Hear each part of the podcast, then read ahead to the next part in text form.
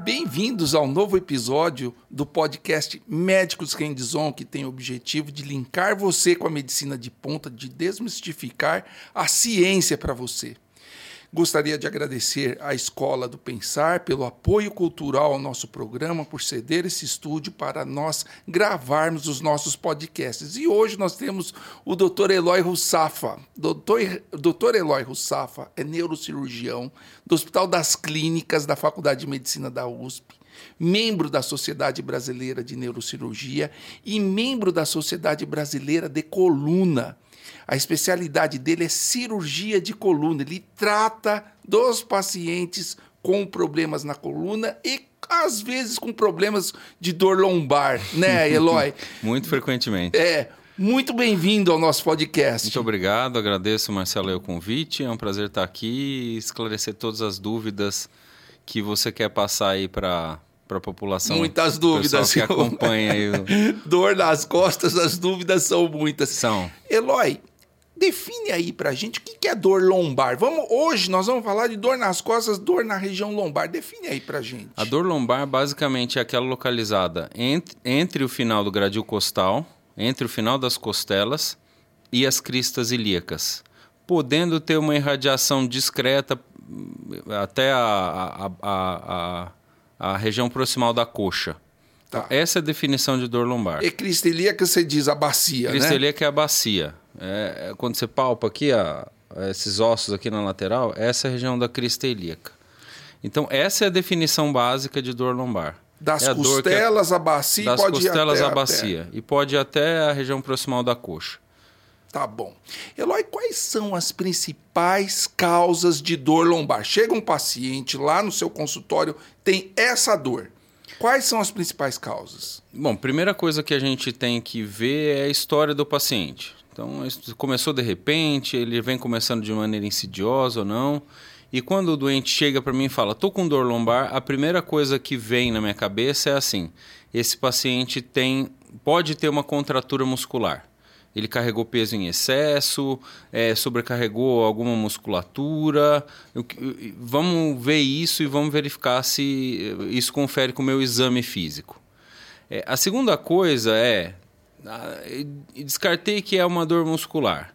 É, eu vou fazer um exame. Esse paciente precisa de um exame. Identifiquei que ele tem fatores no exame físico que vão me indicar que ele precisa de um exame. E quais seriam ele? esses? Se ele tem emagrecimento, se ele tem é, sudorese noturna, se a dor acorda ele à noite, se a dor está se prolongando por muito tempo e se ele tem irradiação para as pernas. Tem ou não irradiação para as pernas? E se essa irradiação vai até a região proximal da coxa ou ela passa do joelho? Tá certo? Se ele tem hum. perda de força, esse doente tem perda de força ou não? Aí as hipóteses começam a vir outras hipóteses na minha cabeça, quando eu vejo esses sinais de alerta. Então, esse paciente, ele pode ter uma lesão ligamentar na coluna, ele pode estar tendo uma lesão ligamentar e não só ser uma contratura muscular. Esse paciente ele está tendo uma lesão em alguma estrutura do disco intervertebral. O disco intervertebral é uma estrutura que ele tem o formato de uma bolacha.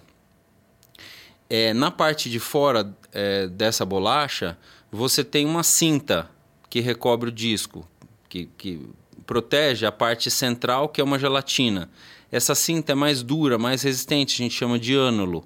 Na parte central, a gente tem um núcleo, que a gente chama de núcleo pulposo.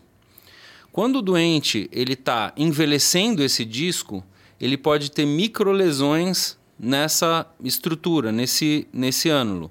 Essas microlesões podem levar o indivíduo a ter, essas lesões estruturais podem levar o indivíduo a ter um episódio agudo de, de dor lombar é o que a gente chama de lombalgia aguda causada pela lesão de ânulo, do ânulo fibroso. Olha só. Fora isso, o indivíduo pode ter apresentado uma queda, ou ele pode ter uma osteoporose, ter carregado um peso em excesso e ter feito uma fratura espontânea, ou uma fratura relacionada à carga de peso na coluna. Sem saber que teve uma Sem fratura. Sem saber que né? teve uma fratura. Isso é extremamente comum, mais na população idosa e principalmente mulheres que são mais sujeitas a ter é, fraturas na coluna, fraturas de maneira espontânea. Outra estrutura que pode inflamar de repente pode ser as articulações atrás. Então a coluna é feita desse disco que está entre os corpos das vértebras e na parte de trás ela tem uma articulação que permite, o teu, permite também o teu movimento entre as vértebras. Tá? Toda vez que você se abaixa, toda vez que você senta, toda vez que você está se movimentando, essas articulações estão se movimentando. E nessas articulações também pode ter desencadeado um processo inflamatório. É o que a gente chama de dor facetária. E aí, se pode ter um processo inflamatório nessa faceta, o que pode causar o processo inflamatório na faceta? Simplesmente o processo de envelhecimento, que envelhecer é inflamar. Então você inflama, desinflama, inflama, desinflama e envelhece ao longo do tempo. Pior é que é verdade. Isso pode acontecer tanto no disco quanto nessa articulação atrás. É, outras causas de dor lombar. Então, se for falando das causas musculares, causas degenerativas do disco, fraturas espontâneas. Quem tem dor lombar também pode ter é, um tumor. Esse indivíduo tem uma história prévia de tumor? Não tem uma história prévia de tumor? A gente precisa saber isso na história do indivíduo. Então, sinais de alerta, esses sinais que eu, que eu comentei aqui é, logo no início com você, se o indivíduo tem emagrecimento, acorda ele à noite, se a dor não responde ao uso de medicação e a, e a fisioterapia, que é o tratamento base desses pacientes, eu, preciso, eu, eu vou precisar investigar. Esse indivíduo é, tem histórico prévio de tumores ou não? Qual é a idade dele? Quais tá os principais tumores? Sei se lembra. Então, a gente, a principal tumor que acontece em toda a coluna são metástases. São os hum. principais tumores que acontecem na coluna. É, isso eu estou falando, são tumores de outros locais que vão para a coluna. Quando a gente vai falar de tumores primários, aí abre uma gama é, muito grande de, de lesões. É, osteomas, é, osteoblastomas, é, condrosarcomas, é, enfim, uma série de tumores. E a gente basicamente vai dividir eles em tumores de os primários. De, primários quer dizer aquele que nascem na coluna, de evolução benigna e de evolução e tumores malignos de fato. Ou seja, um sinal de alerta, o indivíduo ele acorda com a dor, tem sudorese, emagrecimento, você já fica é, atento, atento. para a ocorrência de tumores. Dores que acontecem no período noturno, que eventualmente podem se mantém quando o indivíduo deita ou tira a carga da coluna. São características da dor que vão, atender, que vão me chamando a atenção para a necessidade que eu tenho de que esse indivíduo seja submetido a uma imagem. E se essa dor é muito prolongada, tratei clinicamente, ela está durando aí mais que eh, duas a quatro semanas, é, você fazer uma investigação é mandatória. Outras coisas que podem causar dor na coluna também são doenças reumatológicas. Hum.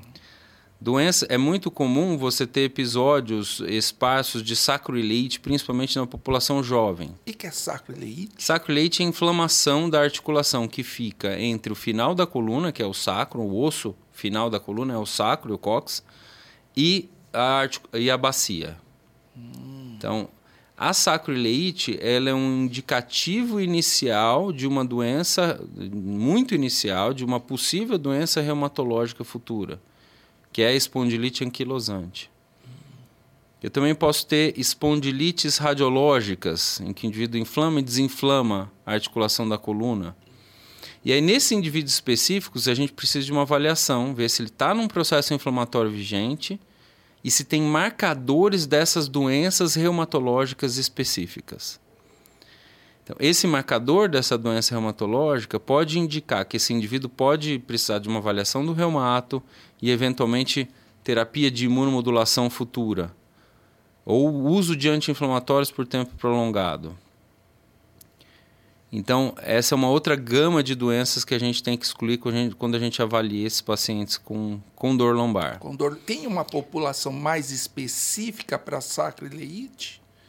Então, Idade, é, ele começa sexo. normalmente na população jovem, é o indivíduo que vai tendo sacroileites de repetição a partir dos seus 20 e poucos anos de idade.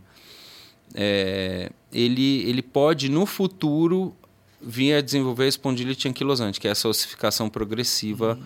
da coluna. Alguma causa? Essas crises, a causa é reumatológica é mesmo. Essa, essa doença é uma espondiloartropatia soronegativa, que a gente chama. Hum. Soronegativa por quê? Porque na maioria das vezes, ela 100% das vezes, ela é fator reumatoide, fator reumatoide negativo. Hum. E ela está associada a uma alteração de um antígeno de histocompatibilidade de membrana que chama HLA-B27. Nossa! É. Bem específico. É uma doença específica, é uma é. doença específica. Mas ela chama atenção como sendo uma das causas do início de lombalgia em jovem. Hum. E às vezes tem que excluir.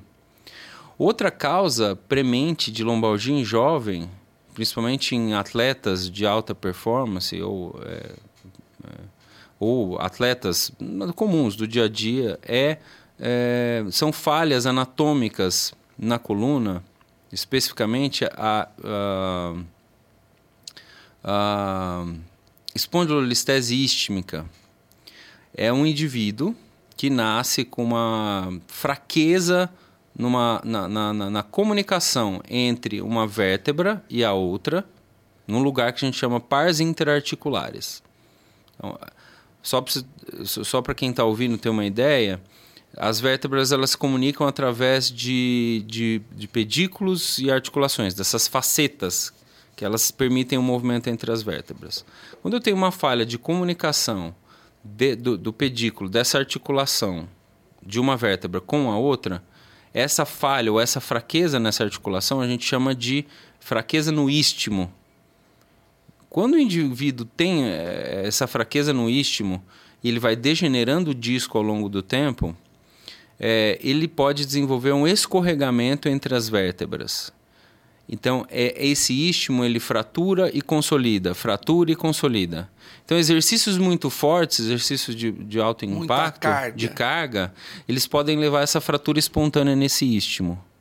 Então, é, é um indivíduo que já nasce com essa predisposição, mas vai, é, isso vai piorando ao longo do tempo, na né? espondilolistese istmica. É possível identificar um indivíduo que não pode praticar esportes com muita carga ou isso é você só percebe a hora que você faz o diagnóstico. Você percebe a hora que você faz o diagnóstico. Ainda não é possível. Isso eu estou dizendo na situação de espondilolistese istmica. É. Tá? É, a, a, essa questão em relação à hernia de disco, degeneração do disco, etc., são, é, outro, é outro tópico. Mas eu, eu recebo, por exemplo, muito, muitas vezes no meu consultório, aquele indivíduo jovem, né, tem aí seus é, entre 10 e 25 anos, que ele apresenta um quadro de lombalgia aguda. Ah, doutor, estava lá fazendo exercício físico, estava jogando tênis ou estava é, fazendo ginástica e tive um episódio súbito de dor. Aí, ah, pode ser contratura muscular? Hum, beleza, pode ser contratura muscular. Mau jeito. Mau né? jeito. É, ah, pode é. ser uma lesão de ânulo. Beleza, pode ser uma protrusão, uma hérnia pequena que fez com a lesão de ânulo. Então, lesou o ânulo, saiu um pedaço de hérnia. Mas a gente tem que sempre lembrar da espondilolistese istmica. Nesses pacientes jovens que têm, jovens que têm essa crise de lombalgia aguda. Aí você vai, vai, faz a ressonância ou faz o raio-x, vai lá, tem a falha na pars interarticulares e a ressonância mostra que você tem uma alteração de sinal naquela região da comunicação, mostrando microfraturas recentes. Hum. E aí o que, que você vai fazer? Esse indivíduo você tem que botar em repouso por um tempinho. Tem que consolidar. Às vezes até a gente põe um colete e o indivíduo melhora, entendeu? Então, cada, então só para entenderem, existe uma gama muito grande de doenças que podem causar dor lombar. É, e eu gostaria de citar mais uma, é, uma, uma questão que é diferenciar se essa dor de fato vem da região lombar ou se essa dor vem de algum local que está mascarando o que está dando a dor lombar. Por exemplo, o, o principal local é o quadril. Então, frequentemente eu recebo indivíduos que têm um quadro de dor lombar baixa e junto tem uma radiação para essa região proximal, glútea, aqui até a raiz da coxa, que nem eu falei lá no começo, na definição de dor lombar. Aí eu vou, Bacia, boto esse cara. E. Eu boto esse cara na, na, na, na mesa de, de, de exame. Vou examinar ele e eu vejo que ele tem, muito provavelmente, não uma doença na região lombar, ele tem uma doença no quadril. E por que, que a gente fala dessa. E por que, que o quadril ele se confunde muito com a região lombar, né? No, no, no, nas queixas? Primeiro, porque eu tenho uma musculatura robusta que sai da coluna e se insere no quadril. E ela vai permitir com que o quadril eh, tenha movimento, que o tronco tenha movimento.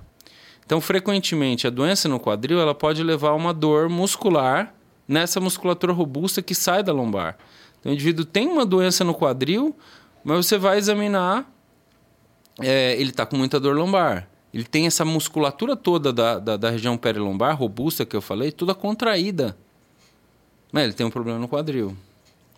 E outro motivo também é que, apesar da dor no quadril, da dor na coluna lombar serem regiões, uma, uma dor preferencialmente somática. O que, que é somática?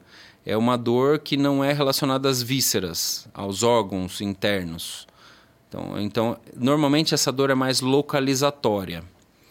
É mais localizada. Você consegue localizar essa dor que a gente chama de somática. Só que se você for ver qual é a representação cortical da sensibilidade da musculatura do tronco e da musculatura do quadril, no córtex cerebral, ou seja, quanto de neurônio que percebe a dor aqui no, na, na cachola a gente tem. É, porque para perceber a dor, o cérebro tem o que cérebro identificar. Tem que identificar não é porque dói aqui. Não é porque dói né? aqui, exato. O cérebro tem que identificar. Então, se for ver o tanto de neurônio que tem direcionado a essa percepção somática dessa dor do tronco e do quadril, ele é muito menor, por exemplo, do que o tanto de neurônio que tem direcionado para a percepção somática da mão, da mão, do da dedo, língua. da ponta, da- Então, a língua, que a gente tem muita sensibilidade nas mãos e na língua e tudo, na cabeça até, mais do que no tronco, entendeu? Se a gente for ver lá o tal do homúnculo de É. Penfield, que é o tanto de neurônio que o indivíduo tem relacionado a isso. Por então a gente tem que ter isso em mente. Por isso que não é tão fácil localizar qual é o fator que está causando a dor naquele momento. Além de não ser tão fácil, às vezes o cara vai tendo lesões e não consegue identificar Não essas identifica. lesões através da dor. Né? Exatamente. E outro fa- fato que é extremamente comum também, eu falei da lesão do disco, da lesão da faceta, da lesão eh, da hernia, etc. A gente identifica muito o paciente que tem altera essas alterações degenerativas e esse paciente não sente dor. Exato. Por- Não sente dor por quê? Qual é o limiar de dor desse paciente que eu estou avaliando? É, esse indivíduo é um indivíduo é, mais calmo, mais tenso? É um indivíduo psicologicamente mais nervoso, mais irritado, mais tenso? Esse indivíduo é um indivíduo que pratica atividade física regular? Então ele libera muito, muito endorfina, muito hormônio de prazer. Então, se ele faz isso é, com regularidade, ou ele faz atividade moderada, é, ele tem um limiar de dor menor. Então ele vai passando por um processo degenerativo sem dor. Aí quando você identifica. Mas isso é muito pessoal. isso é muito pessoal. É, é como a, a variabilidade que existe fenotípica na população. Quer dizer, um tem olho, um é careca, um tem cabelo, um tem olho claro, um tem olho escuro.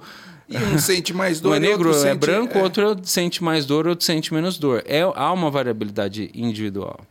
E a gente não consegue é, identificar plenamente quais são os fatores relacionados a essa, essa variabilidade individual, a não ser fatores preferencialmente psicológicos, É, que é tem um- tudo a ver com a dor, né? Esse é um gancho que nós vamos pegar na hora do tratamento. Você vai falar como é que você lidar com um paciente que tem menos limiar para tolerar a dor e o que tem mais limiar para tolerar a dor. né? Exato. Como é que você tem que se, como é que você lidar com esse, é, com esse tipo de problema? A né? gente vai falar isso na hora do tratamento, né? é, é, isso é importante. Fala, pode E- continuar. Então, assim, é, é importante a gente é, identificar essas. é, que, há, que há uma variabilidade muito grande de causas na hora que a gente vai fazer o diagnóstico causal da dor. Isso é importante, né? Quer dizer, é uma gama. Uma gama e muito você grande. Tem que saber se direcionar, porque a dor não é específica de uma estrutura. né? Exatamente. A dor é um sintoma que pode abrir um leque e o Enorme. especialista vai aonde está o problema. Ô, Eloy, ah, vamos falar um pouquinho da incidência? Você falou das causas. Sim. Qual é a incidência da dor lombar em geral? Vamos lá. É, primeira coisa que eu gostaria de frisar é o que é incidência e o que é prevalência. Perfeito? Certo, certo. Incidência é o número que ocorre em um determinado número de fa- fatores novos que ocorrem em um determinado tempo. A prevalência é tudo que eu tenho naquele tempo. E quem vai ficar. Então, do dia vai... 1 de janeiro de 2023 até o dia 1 de janeiro de 2024, todo mundo que teve novos episódios, sem contar os antigos, isso é, é a incidência. Então, a incidência anual de novos episódios estimada da, na população é de 7 a 16%. Casos novos, gente Exatamente. que vai entrando na. Ah, qual é a prevalência? A prevalência tem séries variadas. Mas acredite-se que 58 a 80% da população tiveram algum episódio de dor lombar é, na vida. Tá certo? Muita gente, ou quase todo mundo. Se eu né? pegar, se, se eu tirar uma foto agora de todo mundo que está na população geral, essa foto seria a prevalência. Seria em torno de. Eh, as, as, os trabalhos variam de 25% a 58% da população pode estar agora com, determin... com um pouco de dor lombar. Isso, eu estou dizendo assim, é, é, é uma estimativa. Se a gente pega é, ao longo da vida toda, em torno de 80% da população. Quase 20% todo mundo, aí né? vai, vai dizer assim, vai chegar para você, nunca tive uma dor lombar na minha vida. Quem vai dizer isso? É difícil. É né? difícil. É extremamente difícil, entendeu? Eu que sempre fui desencalado com dor lombar, outro dia fui sair do carro, opa! Deu uma não, dorzinha. não, vai passar, vai passar. Ah. Passou, aí eu nem vou me lembrar, vou dizer para você, eu nunca Exato. tive dor lombar. Ah, carreguei um peso e tive uma dor. É. Entendeu? Todo mundo teve isso é. uma vez na vida. É. Agora, a incidência estimada é 7 a 16%. Quer dizer, nesse ano, dia 1 de janeiro de 2023 até 1 de janeiro de 2024, esse número de pessoas vão ter algum episódio de crise de dor lombar. É altíssimo. É, você falou que é uma das principais causas de procura de ajuda médica, né? Então, estima-se nos Estados Unidos que chega a ser a terceira causa de procura de ajuda médica depois de doenças cardiovasculares em emergências. Dor lombar. Exato. No entanto, é a principal causa de incapacidade. Porque o indivíduo que tem a dor lombar, o indivíduo que tem um episódio de crise de dor lombar, ele não vai no trabalho. Ele precisa tomar remédio. Ele fica longe é, do serviço, ele pode ficar em repouso, enfim. Então, essa, e essa incapacidade ela gera um custo social, um custo trabalhista, um custo pessoal, um custo de convivência, custo para a família, custo para a família. Então, é uma das é uma das principais causas de gasto com saúde também. É, tá entre as três principais causas de gasto com a saúde, junto com as doenças cardiovasculares. Talvez uma das principais causas de afastamento do trabalho. Uma, uma das principais é uma das principais causas de afastamento do trabalho. Esse é o pior impacto na economia, né? Exatamente. E vai acontecer em pacientes. Bom, eu acho que a idade deve piorar, é isso. Então, é, a, a faixa de maior incidência de dor lombar é entre aí os 30 e os 50 anos de idade. Opa! Só que... Idade produtiva, exato, né? Exato, idade produtiva. Idade produtiva. Só que em idosos você tem um pouco de... Você tem, você tem um discreto é, aumento é, da incidência é, de doenças associadas a esse episódio de dor lombar. Então você tem assim uma diminuição da incidência da crise de dor lombar aguda, só que o aumento de doenças associadas a essas crises quando tem um indivíduo mais idoso.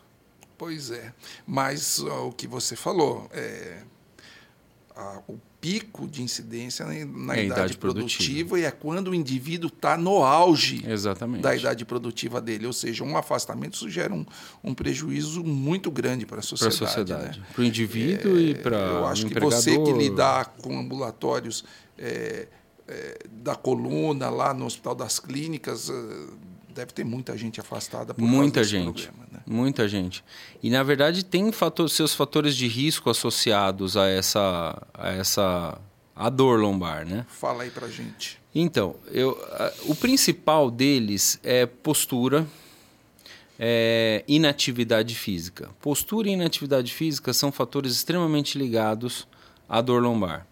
Indivíduos que trabalham com trabalhos pesados também está extremamente associado à alta incidência de dor lombar. É, a insatisfação com o trabalho. O nível social, quanto mais baixo o nível social, maior a incidência de dor lombar que o indivíduo ele apresenta. vai Porque ele está mais. exigir mais do físico dele para o ganho, né? Isso é uma das coisas, exigir mais do físico. O grau de insatisfação com, com a qualidade de vida que ele tem, a disponibilidade que ele tem de fazer atividade física, a disponibilidade que ele tem, ou a- as situações em que ele está em uma situação de bem-estar.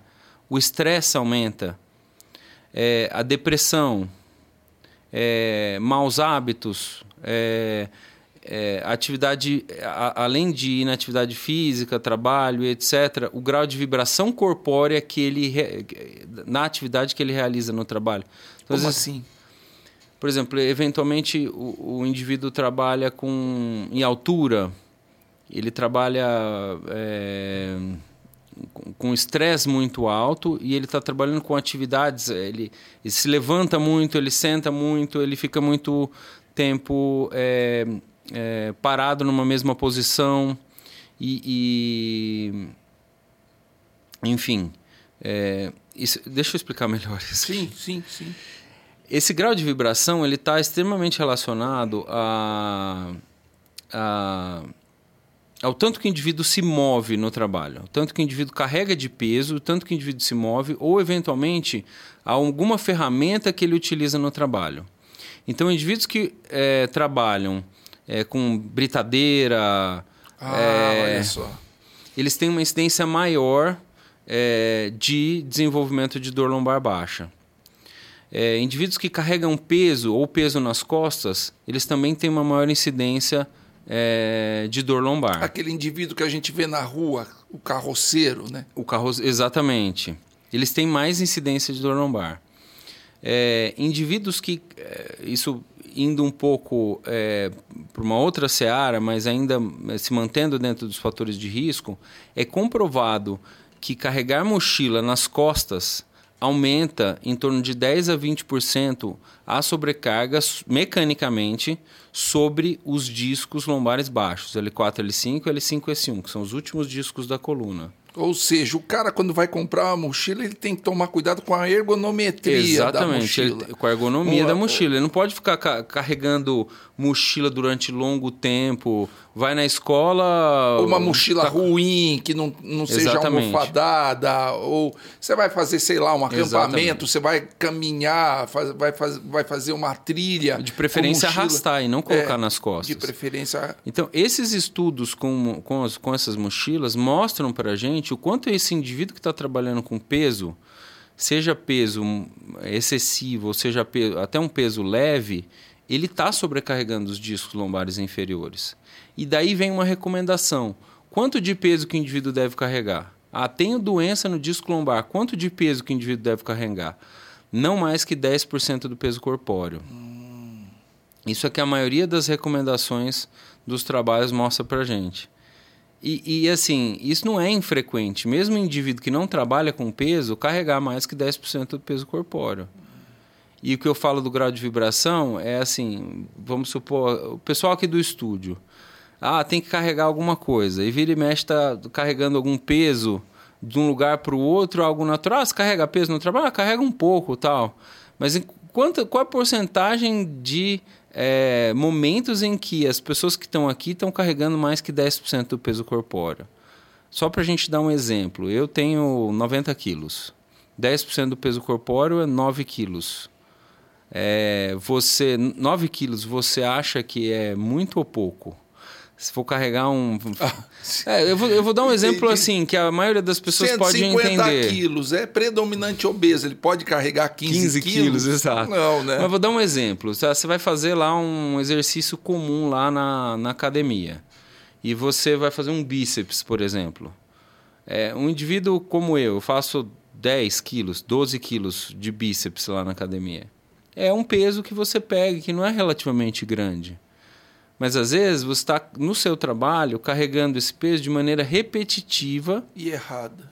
e errada. Você está carregando próximo do corpo, está carregando nas costas, está colocando o que na cabeça. Então, assim, é difícil a gente quantificar isso. Então, são recomendações que às vezes a gente dá para o indivíduo. É para ele ter um balizamento de como ele deve agir. Que peso que ele deve evitar carregar no trabalho, entendeu? Eloy, vou te fazer uma pergunta. Mãe com dor na região lombar deve ser frequente, né? Extremamente né? frequente. É uma coisa do dia a dia. E... Como é que ela vai carregar o filho dela de maneira adequada? Porque mãe gosta de carregar o filho no colo, não então, tem jeito, né? Um... Eu, eu atendo várias mulheres assim, em idade fértil e que têm dor lombar e pretendem engravidar. Eu falo para elas: a melhor coisa que você tem a fazer é você se colocar em atividade física. engravidar fazendo atividade física.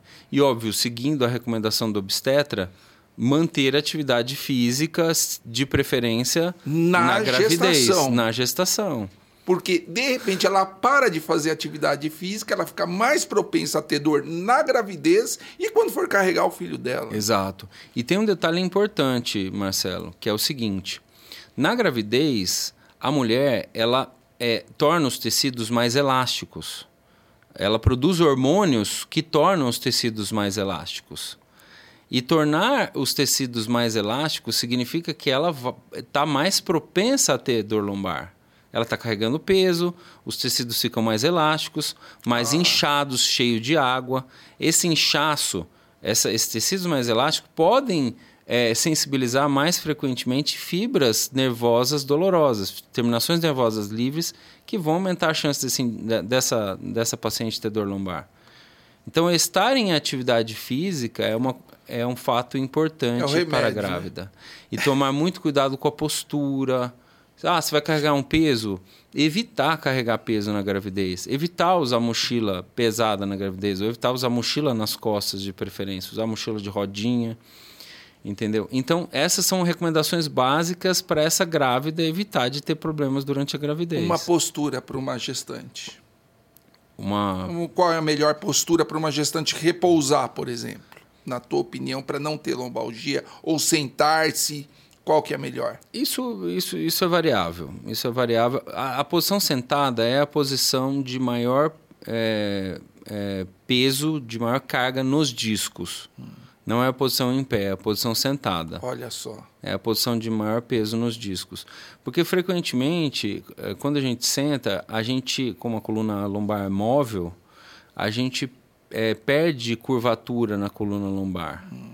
E perder curvatura na lombar significa sobrecarregar mais os discos. É como se a linha de força ela passasse mais é, pelos discos na porção anterior da coluna lombar. Os discos na, na frente na coluna lombar. Então a posição sentada não é uma boa posição. É uma posição de mais peso. Isso significa não que a gente não deva, obviamente, mas que a gente deva ter é, é, frequentemente pausas do período em que a gente fica sentado. Ah, vai ficar sentado prolongadamente, 50 minutos, uma hora.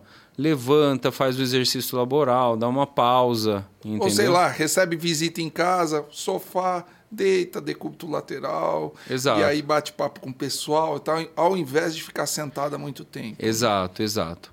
É, a, a grávida, assim, todos os obstetras recomendam, principalmente no último trimestre da gravidez, evitar ficar é, em cima da, da veia cava, do lado direito. Então, quando for deitar, optar mais pela posição do lado esquerdo. Esquerda. Pode aumentar o edema de membros inferiores, pode eventualmente até ser um, um fator aí de dor lombar, deitar com a, com a barriga para cima ou deitar mais do lado direito. De preferência, deitar do lado esquerdo. É óbvio que isso vai ter uma variabilidade, não é uma regra. É. Em medicina, nem é. sempre, nem nunca. É. Não tem uma regra absoluta para tudo isso. Né? É. Então, assim, são dicas que a gente normalmente dá para as grávidas que a gente acompanha com dor lombar ou mulheres em idade fértil que vêm ao meu consultório que querem engravidar. Coloquem-se em atividade física. E daí, é, tem um, um, um, um fato, algo que eu lembrei agora também, é o indivíduo é, pós-cirurgia bariátrica. Hum. É muito frequente um indivíduo obeso ele já tem um pouco de dor lombar, foi submetido à cirurgia bariátrica, perdeu muito peso. Existe uma grande chance desse indivíduo desenvolver dor lombar. Nossa, o automático é pensar que vai melhorar porque perdeu peso, né? Isso, isso sim, mas o que, que acontece? É, o tecido conjuntivo e o tecido, o tecido muscular, ele frequentemente nesses pacientes, ele é entremeado por gordura. Então, quando o indivíduo começa a perder peso, ele começa a perder não só a gordura que estava entremeada no músculo, mas ele começa a perder também musculatura. Porque o indivíduo que é submetido à cirurgia bariátrica é como se ele tivesse sub, se submetido a uma inanição controlada. Enfim, ele tem que, ele tem que tomar, então ele tem que tomar muito cuidado com a nutrição dele. E esse indivíduo tem que entrar em atividade física. Tem que entrar em atividade física. Para quê? Para que ele mantenha o tônus dessa musculatura e mantenha a força muscular o mais possível. Tá? Óbvio que você tem um prejuízo não só da, da, da estrutura muscular, mas também da estrutura ósseo-ligamentar. Então, estar em atividade física é fundamental. Para o conjunto. E você né? tomar muito cuidado com o desenvolvimento de osteoporose no período de emagrecimento. Então, é fundamental que um endocrinologista acompanhe e veja se esse indivíduo vai desenvolver osteoporose, se nós ou um reumatologista, um endócrino reumato, acompanhe e veja se esse indivíduo vai precisar de alguma terapia de fortificação óssea. É fundamental. Aí você falou em osteoporose, mulher na menopausa também, né? Tem que tomar mulher na menopausa, tomar muito cuidado, muito cuidado. Tanto que é, normalmente quem acompanha isso são os ginecologistas, elas acompanham muito bem fazem aí uma, uma densitometria óssea ou anualmente ou a cada, enfim, três anos, uma antes da menopausa e tem um parâmetro para ver se essa mulher vai desenvolver ou não é, insuficiência óssea e vai, inclusive, ter mais chance de fratura no futuro. São causas de dor lombar. São causas de dor lombar. Eloy, é, quando toma sua água aí. Vamos lá. quando você, por exemplo, vamos voltar lá para as mães a melhor maneira de você carregar um filho? Olha só. É, imagina o seguinte, como que a coluna funciona? A gente tem um centro de gravidade que está mais ou menos na altura da vértebra de T7 e então toda a coluna e esse centro de gravidade tem uma tendência a, a se equilibrar ou ir para frente. Então, se eu carrego um peso aqui, eu estou colocando mais um peso na frente. Eu tenho que equilibrar o peso das costas. Quem, quem vai equilibrar esse peso que eu estou colocando aqui na frente é uma contraforça que as minhas costas faz. Através da musculatura. Exatamente, através da musculatura. Então, quanto mais próximo do corpo eu carregar, melhor é. E aí o que, que acontece frequentemente? Você se acostuma a carregar o filho num determinado braço. Nossa, assim, aí o indivíduo começa a ter é, dor, principalmente na região interescapular na região entre as escápulas, aqui na, na região de cima. Então, alternar o braço que você carrega, o filho, é a melhor alternativa. Mesmo porque o que, que frequentemente acontece? Você está com o filho aqui e vai fazendo um monte de coisa ao mesmo tempo. então, tem que tomar cuidado. A mulher é genial, né, cara? Tem que tomar Ela consegue cuidado. fazer isso. Se eu fizer isso, é uma Não só a mulher, acho que os pais têm que, os pais têm que ajudar, os homens têm que ajudar, tem, viu? Tem que ajudar, mas pra gente isso é uma tragédia. Né? É difícil, a gente entra no automático, mas é muito é. importante a gente prestar muita atenção na esposa. Eu que tenho três filhos, sei muito bem. Tem que prestar atenção na sua esposa, tem que ajudar, tem que ajudar no dia a dia, é não tem aí. jeito. Então tá, você está lá com o filho, vai fazer uma determinada atividade. Você fica totalmente anti-ergonômico. Ah, como que eu vou facilitar a minha ergonomia? Ah, carregar um peso. Eu vou deixar ele no chão, pegar o peso e pegar ele, ou deixar ele num lugar, pegar o peso e depois pegar ele. Para o indivíduo que está em crise de dor nas costas, essas orientações são extremamente importantes. Parece algo é, simples, mas essas orientações de vou deixar meu filho em um determinado lugar, pegar o peso que eu tenho para pegar e depois voltar para pegar ele é importante. Muito. Porque senão você faz, você vira aquela questão multitarefa, você vai é, é, piorando a dor lombar e você nem percebe. Então, três é. coisas que você falou. Mais Carregar próximo, próximo ao corpo, corpo, alternar os braços. Alternar os braços. Se for pegar um peso, deixa o filho. Exatamente. Pega o peso e tal. Tomar muito cuidado com a ergonomia. Tá. Ah, tô com ele aqui, vou pegar algo no chão. Aí você vai lá, se abaixa. Quando você vê, Capaz você travou de, de novo. Levantar. Né? Travou de novo, entendeu? Acontece também muito no consultório vovó. Né? Vovó tá com uma hernia de disco lá. vai, tenho lá meus 60 anos, estou com com três netinhos lá. E os três netinhos vêm em casa, pulam em cima de mim. evitar isso, para evitar ser recidivar a hérnia. É claro, dentro de um determinado período de tratamento. Ah, tô na crise aguda aí, até três meses. Depois a gente vai falar dessa questão aguda, é. subaguda, crônica. Até três meses, evitar carregar peso. Você pode recidivar a crise de hérnia de disco, pode recidivar a crise de dor lombar. Tanto que um dado que eu não falei aqui, mas é extremamente importante, ah, a incidência de dor lombar é entre 7 e 16% na população. Só que essa população que teve dor lombar, ela chega a ter 50 a 80% de chance de ter um novo episódio de ah, dor lombar. Quer dizer, não é que então, ele teve é extremamente foi, importante. Foi, foi embora, né? Exato. Então esse cara que teve, fica de olho, você pode ter de novo. Então, essas orientações que a gente está conversando aqui parece ser trivial, mas é extremamente importante para você evitar novo episódio de crise. É, e o que evitar, o que fazer para você evitar novo episódio de crise? A gente está falando muito de ergonomia. Então, dormir num bom colchão, tomar cuidado, um colchão um pouco mais rígido, não aquele colchão tão mole que se afunda tanto. Você ter um travesseiro adequado, dormir numa posição mais ergonômica, de lado, é, é, é interessante é, evitar carregar peso longe do corpo e, e, se reinserir na atividade física são fatores fundamentais para você evitar ter uma nova, uma nova crise. E fazer atividade física com que frequência? Isso é extremamente importante também.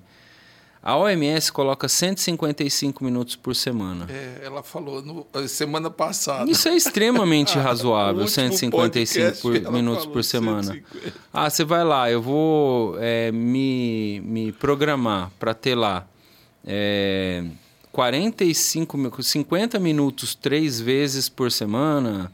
É óbvio, eu não vou pegar um dia só e vou fazer todo o exercício que eu tenho. Então, pelo menos essa frequência de três vezes por semana fracionado é interessante. E tudo que você faz fracionado, o corpo ele assimila melhor. Ah, você vai estudar. Você pega aquele cara que fica estudando tudo na véspera, aí ele vai lá, faz a prova e esquece tudo. O corpo funciona de uma maneira. Isso é, isso é ruim. É importante você fracionar, você estudar um pouco por dia. Para você chegar na hora da sua prova, você está fresco, é como se você tivesse sedimentado aquilo que você está fazendo. E o corpo funciona da mesma maneira. O sistema nervoso central vai fazendo novas conexões. Conexões para você ter melhor consciência corporal, melhor postura na hora de sentar. Você vai desenvolvendo força muscular. Então, fracionar o exercício físico é importante. Por que, que eu te falo isso? Às vezes chega no meu consultório aquele cara, você pratica atividade física? Doutor, a gente faz um, um cross bike aí, um, aos finais de semana. E depois ele fica a semana inteira sem fazer atividade física. A grande chance desse cara é que ele tem um episódio de contratura brutal. Quando ele for, quando ele for fazer de novo o crossbike. É, é. Então, assim, não é adequado isso. Pera lá, vamos fracionar aquilo que a gente tem em mãos. Vamos, a gente vai se programar. Então, é, na segunda-feira, eu vou fazer 50 minutos. Como que eu vou dividir o meu exercício? Você sabe que, assim, é, trabalhar o coração é fundamental. Sim. Então, eu vou lá fazer um aeróbico. Vou fazer 20, 30 minutos de aeróbico nesse dia que eu estou fazendo exercício físico. Mas, como é que você constrói uma, uma casa? Tijolo e massa corrida. Sim, sim. Cimento. Sim.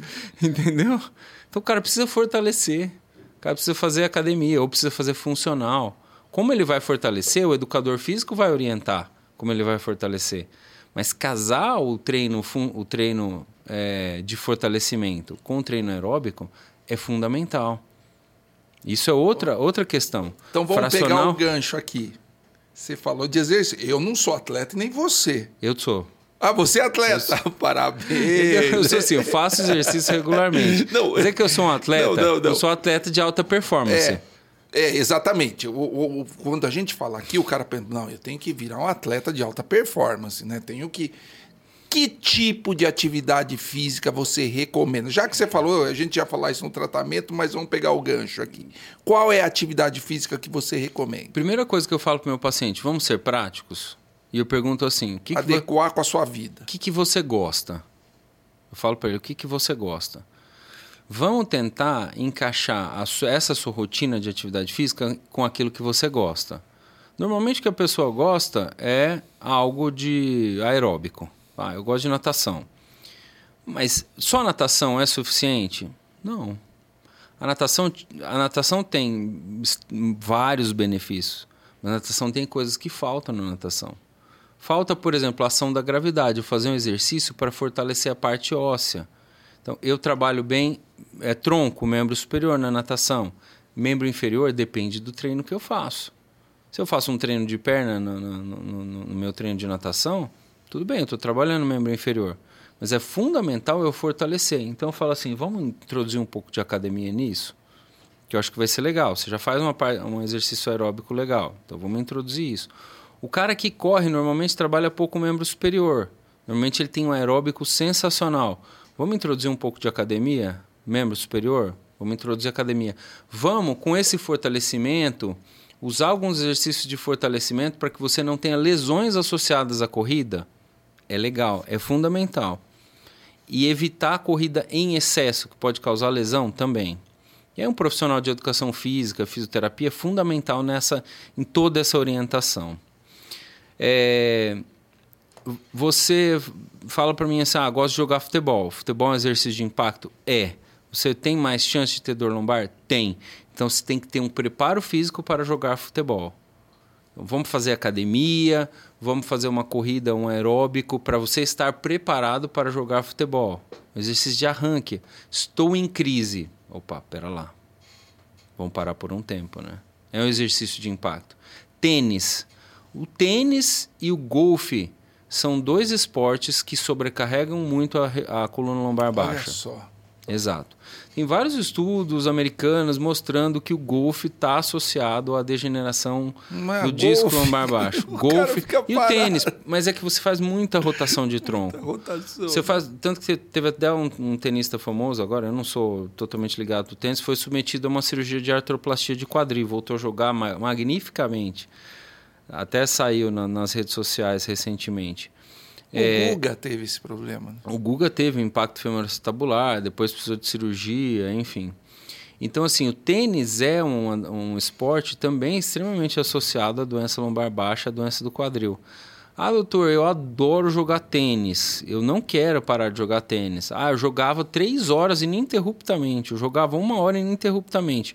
Não fazia alongamento, não fazia fortalecimento, não fazia um trabalho com o meu educador físico, não fazia o trabalho com o fisioterapeuta. Perfeito. Fala aí, você está pedindo para ter lesão, né? Poxa vida. Se você é um cara que quer isso, você tem que ter um fisioterapeuta que te acompanha, tem que ter um educador físico que te acompanha, o médico tem que estar tá vendo se tem alguma lesão. ah, entrou em crise. vai rodar, né? Exato. Exatamente, você vai ter problema, entendeu? Quanto? Dosa aquilo que você está fazendo. Ah, você não é um atleta de alta performance. Entendeu? Bom, se, se é um atleta de alta performance, é o que eu falo. Você tem que gostar porque vai ter lesão. O atleta o já de faz alta aquilo que performance gosta. vai ter lesão. Exatamente. Você não precisa de ser atleta Exatamente. de alta performance. Mas ele, é uma, né? é, ele já tem um acompanhamento de todos, de uma equipe multiprofissional, para ele ser um atleta de alta performance. É diferente. Porque entendeu? conversando com as pessoas, às vezes você fala, faz atividade física, ela vai para uma academia e ela vai com aquela cabeça de superação. Exatamente. E não é superação, é, man, é manutenção, né? Exatamente. É um fortalecimento com manutenção. Não é você virar um atleta. Eu sou médico. Sou cirurgião de coluna, neurocirurgião. Essa é a minha atividade. Você é um atleta de alta performance também? O tempo que eu teria que dedicar para isso, qual é a minha, a minha prioridade? Não é o meu objetivo ser um atleta de alta e performance. Você pode lesionar. É né? manter a saúde. Eu não quero me lesionar por conta da, da natação que eu pratico lá. Bom, vamos voltar aqui.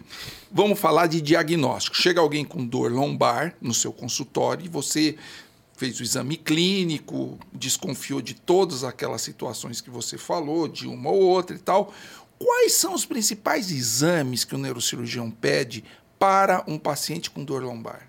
O doente chegou no meu consultório, é, exames mandatórios. Obviamente, é, que nem eu te falei, tem várias causas.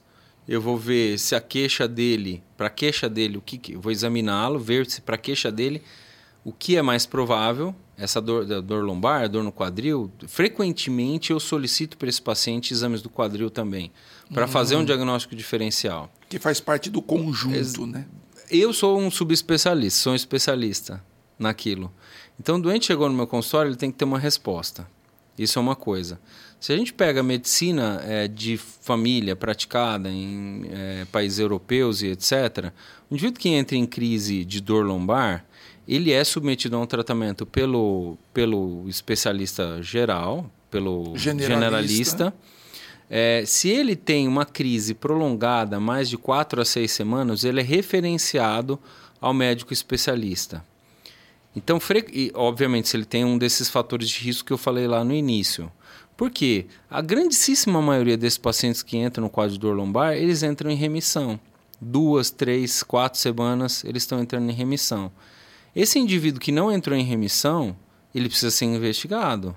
Ele está tendo uma dor prolongada, mais de seis semanas, entendeu?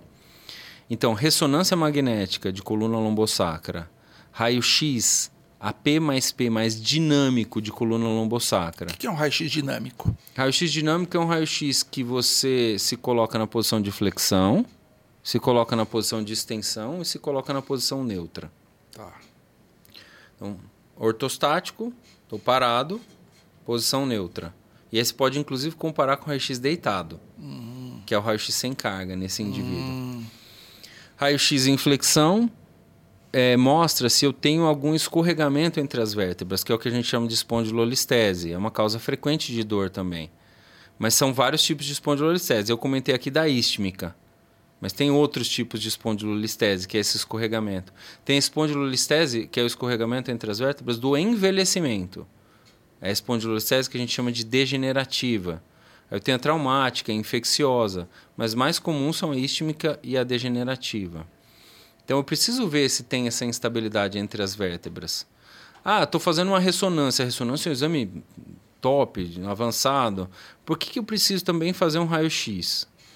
Quando eu faço um raio-x, eh, primeiro eu estou vendo essa instabilidade. Tem instabilidade entre as vértebras ou não? O raio-x vê a parte óssea também, muito melhor do que a ressonância. Ressonância vê partes moles. Então, no raio-x, eu vou ver se eu tenho algum edema ósseo, tenho algum sinal já de, de degeneração, de aparecimento de bico de papagaio entre as vértebras. Que é aquele osso a mais que o disco envelhece e o que, que o corpo faz para tentar dar conta desse envelhecimento? Parece o, o, o osso a mais, é o bico de papagaio. Então, no raio-x, eu vou ver esse bico de papagaio. Na ressonância, não, nem sempre. É, que não é um exame para Outra coisa, olhei o raio-x lá de frente e vi que a- essa coluna não está reta, essa coluna está torta. Às vezes no exame físico, eu examino, faço manobras para ver se a coluna está torta, mas a coluna está torta pontualmente. Eu não consigo ver direito se está com essa tortuosidade ou não. Ah, tem um escorregamento lateralmente entre as vértebras. Ou esse indivíduo tem de fato uma escoliose, que é essa tortuosidade olhando de frente na coluna. O indivíduo tem uma escoliose no exame físico e tem uma escoliose radiológica também. E eu preciso quantificar quanto de escoliose radiológica esse indivíduo tem. Entendi. Então, o raio-x é fundamental para a gente fazer uma boa propedêutica eh, da coluna lombar. E a tomografia? Eu gosto muito da tomografia, mas vou te falar o seguinte: é, eu peço se eu vi que esse indivíduo tem, uma, por exemplo, uma radiculopatia, tem um disco lá, uma radiculopatia quer dizer, uma dor lombar que irradia para as pernas, tem lá uma uma e não tem tantas alterações assim na ressonância. Ou eu estou na dúvida se um determinado local onde sai a raiz ele está comprometido ou não. Tá? E tem um bico de papagaio no raio-x, eu não estou vendo muito bem na ressonância. Eu acho a tomografia importante. Eu acho a tomografia muito importante. Fratura, tomografia é o exame primordial. É o exame que mais que melhor diagnostica. Ah, a fratura aconteceu agora, ou a fratura aconteceu há muito tempo, a ressonância vai ajudar. Tá certo. Então, os dois exames básicos nessa propedêutica da coluna lombar, ressonância e raio-x. aliado ao exame físico. Aliado ao exame físico. Porque eu vou te fazer uma pergunta. É fundamental. É, é, eu falei do quadril. falei do quadril. O quadril frequentemente dói, o problema dói a coluna e o problema não, não é adianta você pedir uma ressonância direto sem examinar o paciente. Jamais. Porque existe um problema e você vai contar esse problema pra gente. Por exemplo, é muito frequente chegar no seu consultório um paciente com calhamaço de, de exames. de exame debaixo do braço, falou: Doutor, eu tenho dor, dor nas costas e eu tenho hérnia de disco. O que, que eu faço? É o doente que chega no seu consultório já com diagnóstico. Com um diagnóstico, quer dizer, ele deu o diagnóstico para a dor dele. Eu queria saber o seguinte: essas achados de exame, sem um exame físico, tá? Achados de exame lá, fiz lá.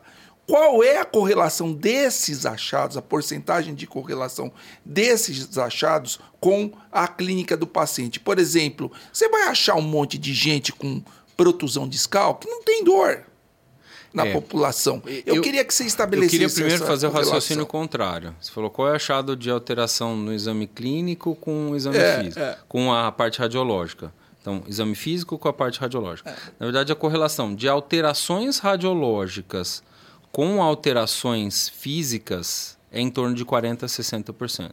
Então é aquele indivíduo que às vezes chega no seu consultório, ou, é, ou ele vem, ou você vê uma ressonância. A ressonância tem várias alterações, o indivíduo não sente nada. Então, em torno de 40% dos indivíduos isso pode acontecer. Isso pode acontecer, quer dizer. Tem alterações, não sinto nada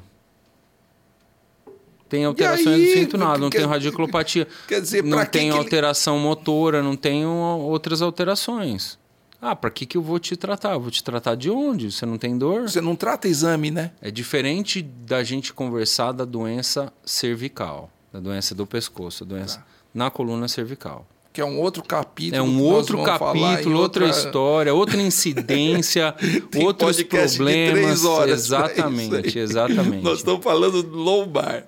Então, assim, é importante tratar o doente na coluna lombar que tem sintomatologia. Quando eu estou falando de doença degenerativa, dor lombar por doença degenerativa. Importante tratar o doente que tem sintomatologia. Ir atrás da causa, fazer o tratamento clínico adequado e tudo mais. Doente tem várias alterações radiológicas, vários discos ruins, não sente nada. Boa sorte. Boa vida. Vá ter qualidade de vida, qualidade vá fazer vida, seu exercício. Fazer exercício esquece. Esquece disso. essas Na alterações. Na população em geral. Não existe cosmé, não existe estética da, da, é. da ressonância magnética. É, não, você não trata exame, né? Você não pega a ressonância. Vamos, vamos dar, Exatamente. vamos prescrever isso, isso, isso para essa ressonância. Exatamente. Aqui. Você, você trata o paciente. É, né? Isso é gente, é muito importante. Gente, né? Exato, é muito importante. A gente às vezes tem acha algumas coisas excepcionais assim. Vou dar um exemplo. Vem um doente com dor lombar, no meu consultório tinha lá um disco ruim, mais nada, não tinha compressão de nenhum nervo, nada. E eu vi na ressonância magnética formações vasculares dentro do saco dural. Eu fiz uma hipótese que esse doente pudesse ter uma fístula dural. E o que, que eu fiz? Eu encaminhei ele para o radiologista, o radiointervencionista, vão fazer uma angiografia medular. São exceções. A doente veio lá, tem uns disquinhos um, ruins. Talvez doenças de risco que você possa Exato. ser TV, mas isso é exceção. Tem um disquinho ruim. Tô com dor, é, long, tô com dor nas costas, preferencialmente no período noturno, que piora quando eu deito. Já vi na pontinha assim da coluna torácica início de tumor. Hum, tumor intradural, intramedular. É. tem que tratar, tem que tratar. entendeu? Então, esse screening, essa, é, é, são, são julgamentos feitos pelo especialista.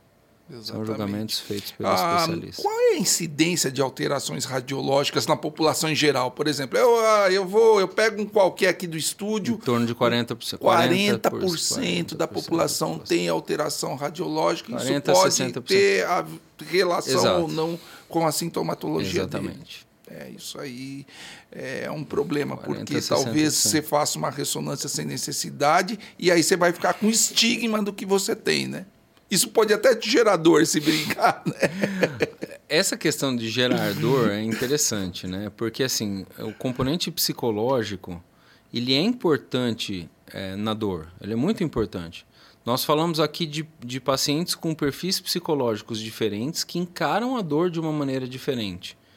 Aquele indivíduo que tem uma hérnia de disco e tem pouca dor, às vezes 20% da, da dor que um indivíduo que tem outro perfil psicológico e tem uma dor extremamente incapacitante. Com uma hérnia às vezes menor. É. Então, isso é um cuidado, às vezes, que a gente tem que ter. E, e saber que é, a dor, ela altera, que, ela altera e ela faz com que questões psicológicas que o indivíduo carregou a vida toda venham à tona também. Então, isso pode é, desencadear alterações psicológicas mais graves no indivíduo. Tanto que é, o tratamento, isso não é uma, uma veja bem, às vezes eu, eu pergunto sobre essas questões psicológicas para o doente. Fala assim, ó, o doutor tá achando que minha dor é psicológica? O doutor tá, tá Ele doido? tá desdenhando Falo, da minha dor, né? Não, de maneira nenhuma. Eu não estou dizendo. Estou dizendo que cada indivíduo é, é, é, é, encara a dor de uma maneira diferente. E você pode alterar mais ou menos aspectos da sua vida de acordo com a maneira como você encara a dor. Então, o acompanhamento psicológico ele é importante.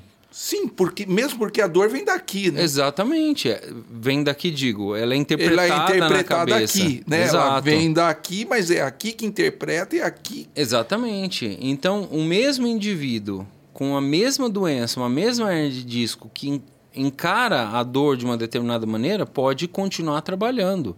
E, preferencialmente, não tirar um indivíduo que tem uma dor lombar, uma hernia de disco, das suas atividades habituais, é um tratamento melhor. É comprovado estatisticamente que o indivíduo, quanto mais tempo ele se afasta do trabalho, mais difícil ele é voltar para o trabalho. Olha só.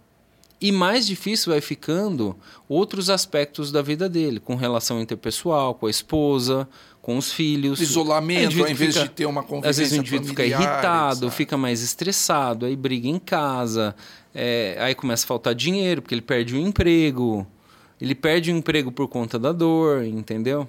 Então, encarar a dor de uma maneira positiva é importante no tratamento da dor. O acompanhamento psicológico, ele faz parte do tratamento do paciente com dor. Com a perspectiva, eu vou melhorar, eu estou tratando para melhorar. Exatamente. Né? Não reclame, eu não. não- Exato. Esse, Exato. esse paciente que não, que não enxerga a perspectiva, ele, ele normalmente ele vai pior. Né? Exatamente. Exatamente. A, a- o cabeça manda muito, O né? acompanhamento psicológico é fundamental no tratamento da dor lombar. Tá bom. Óbvio que não da dor aguda, né? Mas enfim, você tem que identificar. Esse, esse é é- são aspectos que na minha consulta eu coloco na mesa para a gente avaliar globalmente esse paciente com dor. Bom, você fez o diagnóstico, você vai tratar. Qual é o principal tratamento da dor lombar? Assim, a grande maioria das pessoas com dor lombar, como é que você trata? É assim, é, são várias ferramentas que você pode utilizar para dor lombar. A terapia física é a base. A fisioterapia é a base do tratamento da dor lombar, em vários trabalhos científicos. E para mim, o indivíduo estar em movimento é fundamental. É óbvio que depende do diagnóstico. Eu não vou fazer, dar um exemplo. Eu tive, tive um paciente agora no final do ano com uma metástase de coluna Não, cervical é outra história. com comprometimento motor e estava lá fazendo fisioterapia, fazendo tração. Então, assim, Aí é outra história. mas a base do tratamento é a fisioterapia e o retorno às atividades físicas são as bases, é a base do tratamento. O- A Por outra, exemplo, a outra desculpa. base do tratamento, Chega alguém com dor aguda. Você tem que tirar ele da dor para botar ele na atividade física. na atividade física, mas mais a fisioterapia, na- isso é outra, outra coisa que a maioria das pessoas não tem noção. A fisioterapia, ela não engloba você fazer atividade, ela não, ela não engloba só você fazer atividade física, pelo contrário.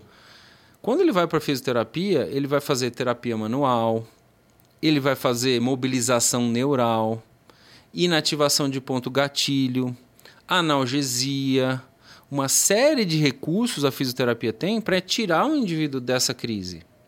Então é fundamental pôr esse indivíduo em fisioterapia. Além da medicação. Né? Exato. A, a medicação é o próximo passo que eu vou falar já. Ah, Mas é fundamental pôr esse indivíduo em fisioterapia. Fundamental. O indivíduo precisa de movimento para sair da crise dor lombar. Olha só. O indivíduo precisa. Se não é alguma, algum movimento ativo, um movimento passivo, é aquilo que eu falei, tem vários tipos de fisioterapia. E aí um fisioterapeuta pode falar muito melhor que eu, obviamente. É, o outro, a outra base do tratamento é o tratamento medicamentoso.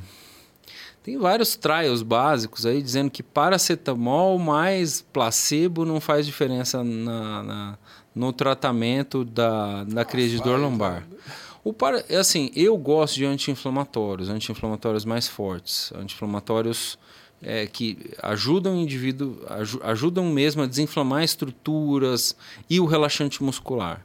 Acho que a base do tratamento do paciente com crise de dor lombar, base do tratamento medicamentoso, é o anti-inflamatório relaxante muscular seja um anti-inflamatório esteroidal ou não esteroidal. Qual que você prefere? O não esteroidal. O não esteroidal. A gente tem mais não evidência esteroidal é aquele anti-inflamatório comum que vende na Diclofenaco, farmácia, Flanax, Flanax, etc. Tá. É o Dicoxib. E o esteroidal é o corticoide. O heterocoxib, que são inibidores da COX-2 específico, tá. né? Dicoxib, tá. hetero, o heterocoxib, porque eles não agridem, é, inibindo o COX-2 especificamente, ele não, não tira a proteção do estômago. Então, existência de úlcera, de complicação associada a isso é menor. Tá. Então, o anti-inflamatório não esteroidal relaxante muscular é a base do início do tratamento do quadro lombalgia aguda. Ah, você vai me perguntar quanto tempo? Óbvio, se automedicar nunca é bom. a gente proscreve o indivíduo se automedicar. Então, ir ao médico, identificar fatores, verificar se o seu quadro de fato já não precisa ser submetido a um exame de imagem, você não tem os red flags lá, precisa ser investigado, é fundamental. É, a maioria dos trials que a gente tem com anti-inflamatório é de 3 a 5 dias, no quadro de lombalgia aguda. Olha só. Então... Trials da indústria. Então, em 3 a 5 dias, o uso de anti aí diferentes posologias, diferentes tipos de anti-inflamatórios, mas esse é um tempo que normalmente o indivíduo consegue sair desse quadro de crise.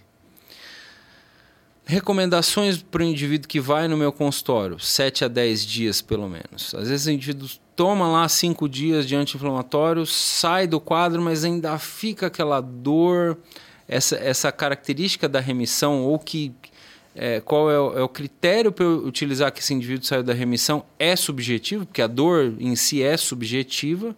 Então, 7 a 10 dias é um tempo razoável para você fazer o uso aí de anti-inflamatório. Tá. Até 21 dias é às vezes a gente precisa estender o tempo medicamentoso. E obviamente eu já falei, fisioterapia é fundamental. Outras coisas, outras terapias alternativas, acupuntura, é, é interessante.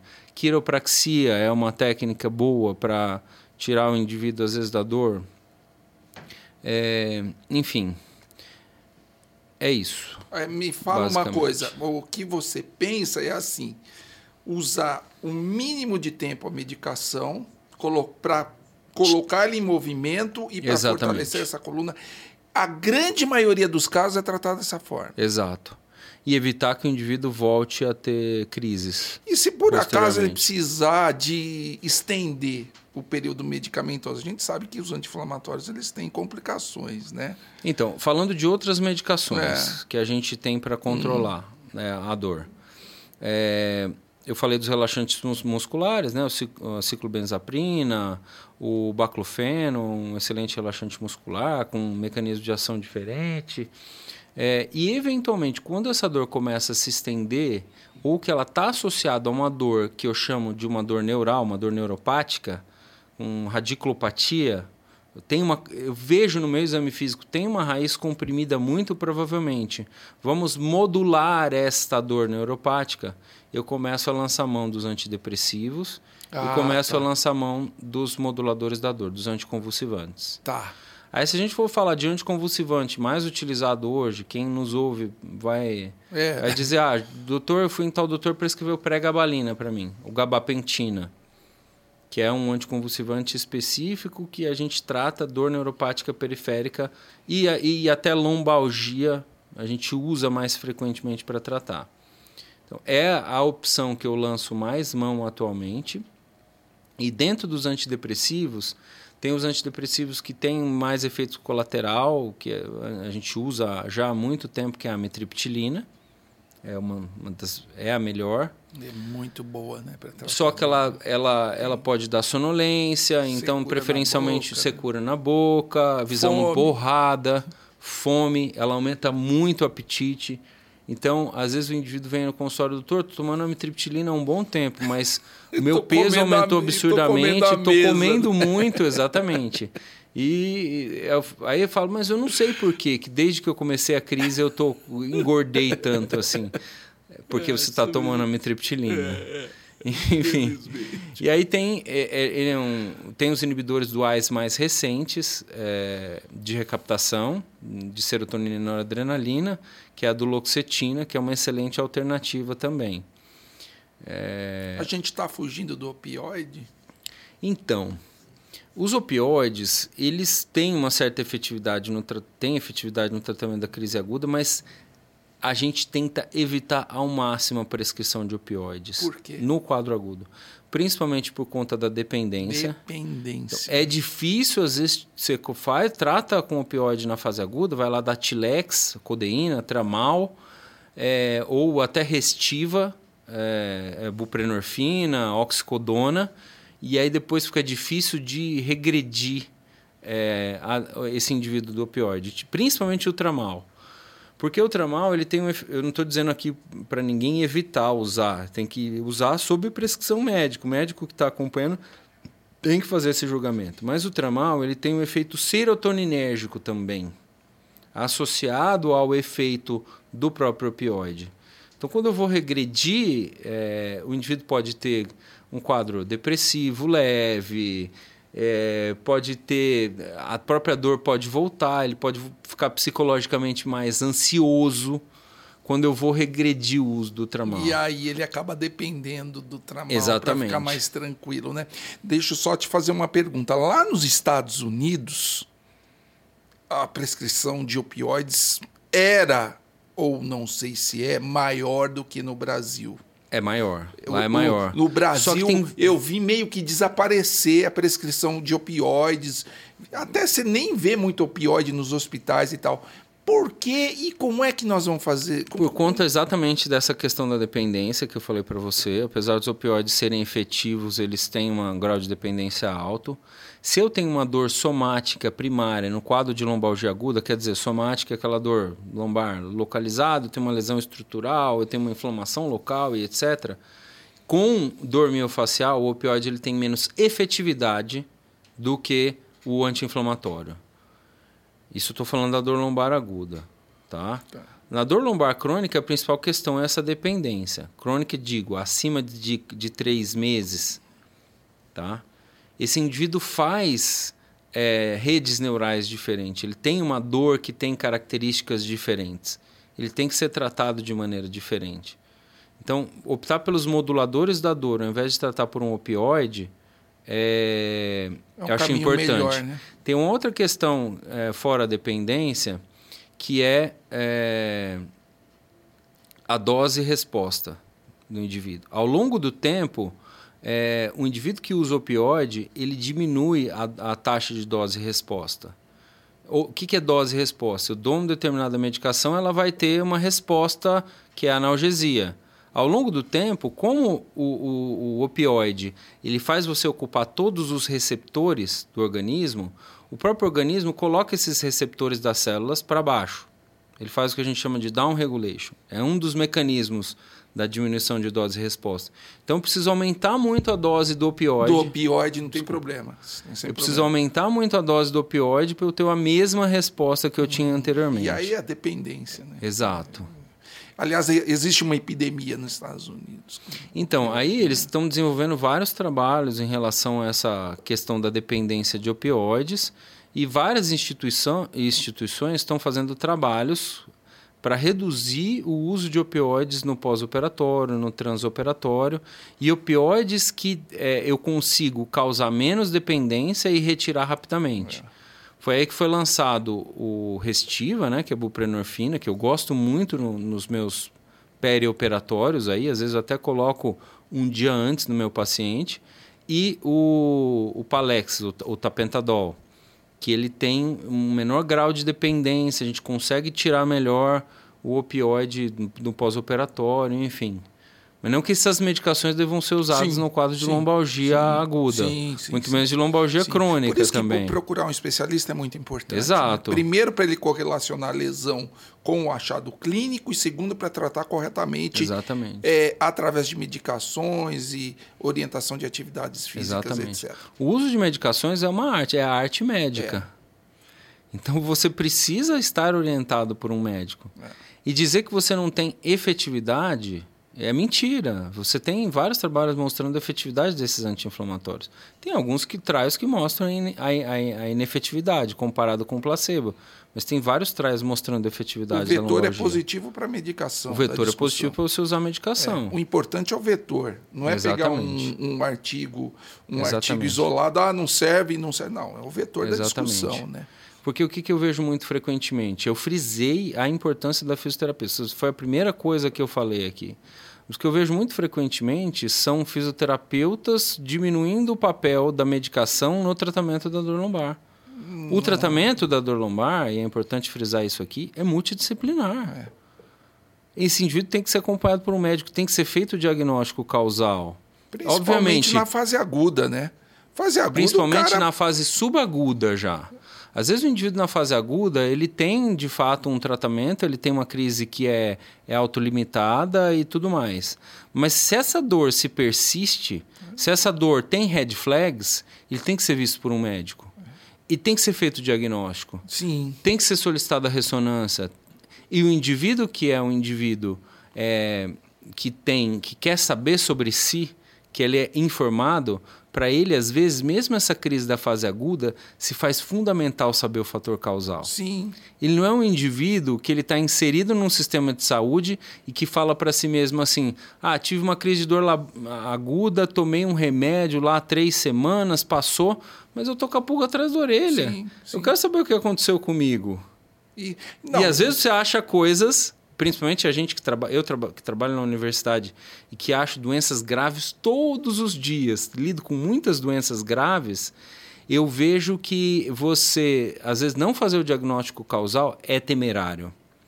E esse é, é, trabalho multidisciplinar, o fisioterapeuta, o educador físico, o médico especialista em coluna, eles estarem se conversando, faço questão de conversar com os, com os fisioterapeutas que são parceiros meus. Falo, ó, Dá o meu telefone para ele, pede para ele ligar para mim, vamos conversar, o que, que a gente pode fazer para melhorar ainda mais o tratamento, entendeu? Olha só, isso é importante. A equipe que trata o doente com dor lombar é multidisciplinar. É. Se brincar até com o psicólogo, né? O psicólogo, com certeza. O psicólogo é a profissão do Com momento. certeza, exato. É fundamental. Às vezes o indivíduo tem fatores psicológicos gravíssimos que, inclusive, ele coloca de maneira inconsciente. Sim e ele não traz para o quadro de dor atual dele. Ele não traz abuso sexual, agressão, agressão doméstica. Própria depressão. Né, depressão, estresse. O indivíduo tem anedonia, ele não tem mais prazer é. de viver. Aí vai ter Esse dor, indivíduo né? precisa ser reabilitado. É, tem que reabilitar. É assim que nós vamos tratar ele. É, uma equipe multidisciplinar. Do, do indivíduo, né? não, tem, não tem outra maneira de você tratar bem um indivíduo que chega no seu consultório com dor lombar sem ser com vários profissionais. Bom, você falou então da reabilitação da fase aguda subaguda. O indivíduo voltou a fazer a atividade física, que nós já falamos aqui bastante. Você vai reinserir ele nas atividades do dia a dia. Reinserir então, eu quero saber o seguinte: chegou um, um cara lá no seu ambulatório ele, ele é um carroceiro. Teve uma dor lombar aguda, você tratou. Como é que você reinsere esse cara no trabalho? Ele é um carroceiro. Ele depende disso para viver.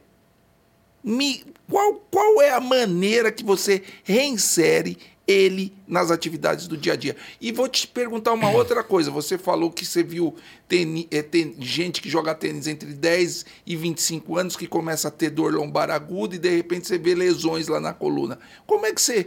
Ele quer voltar a jogar, como é que você faz? Começa pelo carroceiro e acaba no tenista. A primeira coisa é assim: é de fato ver a demanda desse paciente. A demanda é exatamente essa. Ele é tenista, ele é um hard worker, é um cara que trabalha com uma atividade muito pesada, ou ele é um, o dono da empresa que trabalha sempre no escritório, ou ele é um, o carroceiro, que você deu o exemplo. Você tem que enxergar a vida Exato. dele. É, existe uma, uma, uma, filosofia básica no tratamento dessa dor lombar. É colocar o paciente em repouso o mínimo possível. De preferência, não colocar o paciente. Eu falo, não faça repouso. Isso é fato. Não faça repouso. De preferência. No quadro agudo, eu preciso tirar o paciente da crise. Então, eu vou tirar o paciente da crise com fisioterapia, com medicação. Tá? E o que, que acontece? É necessário uma reavaliação frequente desse paciente. Ah, tirei ele da crise e ele está ao longo do tempo na fisioterapia. Ah, cheguei com uma dor, hoje cheguei com uma dor 5 na fisio, saí com uma dor 2. Ah, dá para eu começar. Aí o que, que o fisioterapeuta que está trabalhando lá, inativando o músculo que estava contraído, manipulando a, a coluna, vai fazer? Ele vai começar a fazer alguns exercícios leves com esse paciente. Recrutar um pouco a musculatura que pode estar comprometida ou que esteve comprometida no quadro de dor lombar. Tá? E ver se esse doente tem encurtamento da musculatura que se insere na coluna, musculatura da face posterior da coxa, musculatura abdominal, se essa musculatura está fraca ou não. Então, tirando ele da crise e progredindo na fisioterapia, eu começo a reinserir ele na atividade física. Então, a melhor coisa que o fisioterapeuta que está reabilitando esse, esse paciente pode fazer é ter um contato direto com o educador físico dentro da clínica dele. Nós vamos reinserir esse cara na atividade física. Seja ele o cara que não tem condições financeiras, seja ele seja lá o ele empresário. o ou o empresário. Exatamente. Esse paciente ele teve a crise por quê? Ele está com uma, uma, uma, uma contratura muscular. Ele está num quadro de dor, ele está num quadro álgico, está num quadro é, crítico de hernia disco. Ele teve porque ele tem a musculatura fraca ou também porque ele tem fatores genéticos associados ao aparecimento dessa hernia de disco. Isso é outro, outro fator que eu não falei, mas frequentemente a gente ainda não sabe, a ciência ainda não sabe completamente. Mas quando a gente vai é, construir a estrutura, por exemplo, da coluna, eu preciso de proteínas. E proteínas é colágeno. A degeneração do disco pode estar associada a polimorfismos do colágeno que ainda nós não temos conhecimento completo para dizer, ó, esse polimorfismo, é essa alteração do colágeno que está causando. Como dissecção arterial. Como dissecção arterial, você, exato. A maioria das pessoas você não Então, mas é, a fraqueza da, da, da, musculatura, das estruturas, a falta de postura e etc., são fatores que vão agir sobre esse fator genético de alteração estrutural e vão fazer com que esse paciente mais frequentemente tenha dor. Então, o que, que eu preciso fazer nesse paciente? Tirei ele da crise, iniciou a atividade física, para quê? Para fortalecer a musculatura. Para ele melhorar o quadro clínico de dor. E voltar à atividade. E para ele dele. não voltar a ter uma recidiva do quadro doloroso. Fazendo o que ele fazia antes. Fazendo o que ele fazia Você antes. não pode proibir. Então, né? faz tudo o que ele fazia antes com atividade física. Uma coisa muito interessante que você falou. Mesmo na fase aguda da dor, você faz o possível para que esse cara não pare. Exatamente. Porque o movimento é muito importante. É muito importante. Eu lembro é que. É importante na reabilitação. É, alguns anos atrás a gente recomendava muito repouso e colete, né? Exato. Colocava um colete Exato. e deixava. Hoje as coisas o colete estão... ele só é recomendado hoje em dia na crise em situações muito específicas. Fraturas, ou essa a espondilolistese istmica com fratura da pars, tá? Mas a gente proscreve o colete, a gente não recomenda o colete. É. Porque colocar o colete significa perder força muscular. A musculatura vai ficando fraca. E aí o indivíduo pode ter. E aí ele pode potencializar dor. E aí entra no círculo vicioso do remédio, aí Exatamente. cabeça piora, não Exatamente. se reinsere mais. Quer dizer, Exatamente. É, deteriora muito a qualidade de vida do paciente. Agora, Olha, a gente já falou quase uma hora e meia. Eu, eu vi aqui que a gente tá Vamos falar um pouquinho de. Não, mas uh, informações muito preciosas. Você está dando informações que a maioria da população não sabe, né? Eu imagino. Esse é então, o... todo mundo chega no meu consultório com todas essas dúvidas que eu estou te falando. É o meu É. dia a dia. É, o entendeu? dia a dia, tirar as dúvidas e o médico tem que ser um bom comunicador e tirar essas É o meu dia a dúvidas. dia. Vamos falar um pouquinho de cirurgia, mas antes da cirurgia nós vamos falar de hérnia de disco. Perfeito. Qual é? Porque hérnia de disco é uma causa muito frequente de dor. Qual é a diferença da dor da hérnia de disco em relação à lombalgia é, usual, que é muito comum na população? Bom, prime- O que, que é peculiar da hérnia de disco? Bom, primeiro de tudo, é para o pessoal entender a hernia de disco, né? A hernia de disco é quando um conteúdo de dentro do disco sai para fora do lugar onde ele estava, que é lá entre uma vértebra e outra bonitinho. Ele sai e ele vai dar sintoma quando ele sai em direção a um nervo que está atrás. Ele pode sair um pouquinho, é uma hernia que a gente chama protrusa, Protusão discal. e se ele sai pouquinho para um, um lugar onde e o lugar onde está o nervo já é um lugar pequeno, ele mesmo assim pode comprimir o nervo. Mas se o lugar onde está o nervo é um nervo grande, é, é um, é um local grande, se o lugar onde está o nervo é um local grande, essa hérnia protrusa pode não causar sintoma nenhum. Isso vai depender das características Exatamente, do indivíduo. Das características do indivíduo. Se a hérnia sai para valer mesmo e comprime um nervo, ela vai causar dor tanto nas costas quanto dor irradiada para a perna. Para a perna onde? No local específico para onde vai aquele nervo. Então, nós temos eh, cinco vértebras lombares. E entre cada uma sai um nervo específico que vai para um local da perna. L1, L2, L2, L3, L3, L4, L4, L5 e L5, S1. Se ele sai ali entre L4 e L5, bem na lateral, ele vai comprimir a raiz de L4, que ela vai para a face anterolateral da coxa, para a face medial da perna e pode ir até o dedão. Se ele sai posterolateral entre L4 e L5, ele vai comprimir a raiz de L5, que já vai para outro local, que é na face lateral do pé, região posterolateral da coxa, e vai dar um- uma sintomatologia na raiz de L5. Às vezes vai até o pé, às vezes ele para ali na perna, ele não vai até o pé. Mas é Então, uma às dor vezes, diferente daquela uma dor que diferente você falou. só da dor lombar. É. É uma Quer dor dizer, diferente. Tem uma irradiação. Tem uma irradiação. E aí o que, que acontece? É, você imagina o seguinte: eu tenho lá um nervo. O nervo é como se fosse um fio elétrico. E dentro desse fio elétrico eu tenho fibra que traz dor, fibra que é, traz sensibilidade, fibra que pega a parte motora. Tá? É, se essa hérnia comprimiu de uma maneira muito abrupta e agressiva o nervo, ela vai comprimir, ela vai comprometer diferentes fibras de que se ela saiu e comprimiu, simplesmente só encostou no nervo. Se ela comprimiu de uma maneira mais importante, tanto fibra grossa quanto fibra fina, ela vai comprometer. E fibra média. A fibra fina é uma fibra sensitiva. A mais fina é relacionada ao processo doloroso.